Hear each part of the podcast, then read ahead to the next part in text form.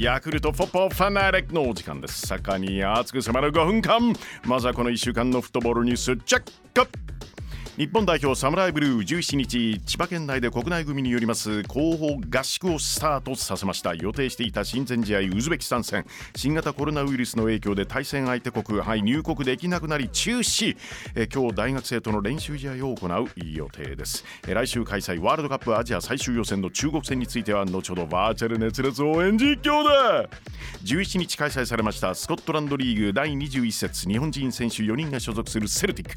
ハイバーニアンとホームで対戦ですこの試合で加入したばかりの前田大然選手と旗手レオ選手が先発。前田選手開始4分いきなりゴール。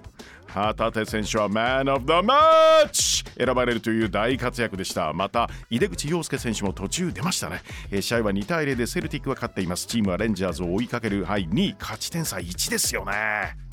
バースデーゴールを決めたのはイングランドプレミアリーグリバプール。南野拓実選手です。16日に行われました。プレミアリーグ第22節。リバプールホームでブレントフォードと対戦2対0とリードした状況で途中出場の南野にフィルミーノがプレゼントのようなパス。南野選手3点目を挙げてチームも3対0で勝利。マンチェスターシティを追いかけはい今2位ですよね。リバプール続いてスペインから前年のコパ・デル・レイの優勝チームと準優勝チームさらにその2チームを除いたラ・リーガ上位2チームが出場する大会スーペルコパ・デ・エスパーニャ決勝でレアル・マドリードがビルバーを2対0で破り優勝。2シーズンぶりのスーペルコパ制覇です。来年開催 FIFA 女子ワールドカップへの出場権をかけた大会 AFC 女子アジアカップインド2022なでしこジャパンは今日ミャンマーとの初戦に臨むんですけれども岩内真奈選手。インド入国時に新型コロナウイルス陽性の判定を受けまして大会中の復帰を目指すことになりました。悔しいでしょうけれどもねお大事にしてください。岩渕選手ミャンマー戦は日本時間今日午後5時キックオフ予定です。そして後半は男子ワールドカップへの道。FIFA ワールドカップカタール2022アジア最終予選日本代表サムライブルー対中国代表。日本のグループ B 首位がサウジアラビアで勝ち点16ですね。2位が日本。勝ち点123位オーストラリアで勝ち点11うわー勝ち点差1なんですよね。2位以内がストレートでワールドカップ出場となるんですけれども残り試合中国サウジアラビアオーストラリアベトナム。これ全部勝てばですねそうオーストラリアに追い越されることはないんです。まず来週対戦するのは中国。アウェー扱いだったカタールでのマッチは日本が1対0で勝っています。ホームでも当然勝つでしょう。日本代表サムライブルー対中国代表。試合の行方を大胆妄想熱烈応援バーチャル実況。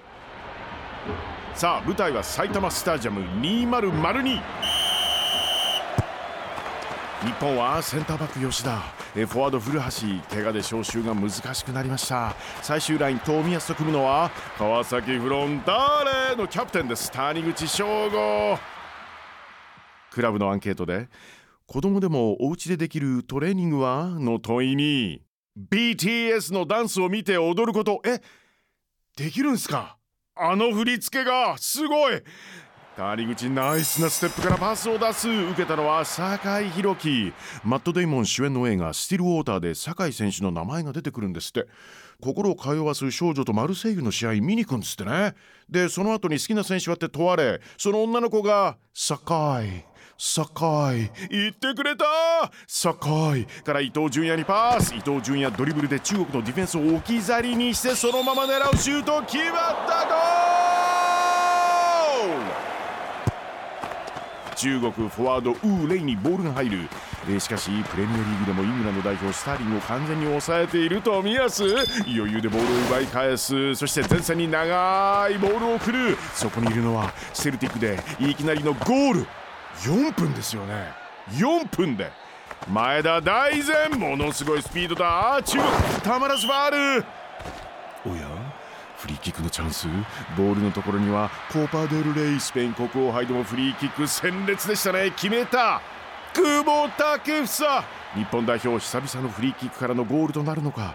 久保建英助走から入ってシュート。ゴール右隅決まった。日本追加点ゴール。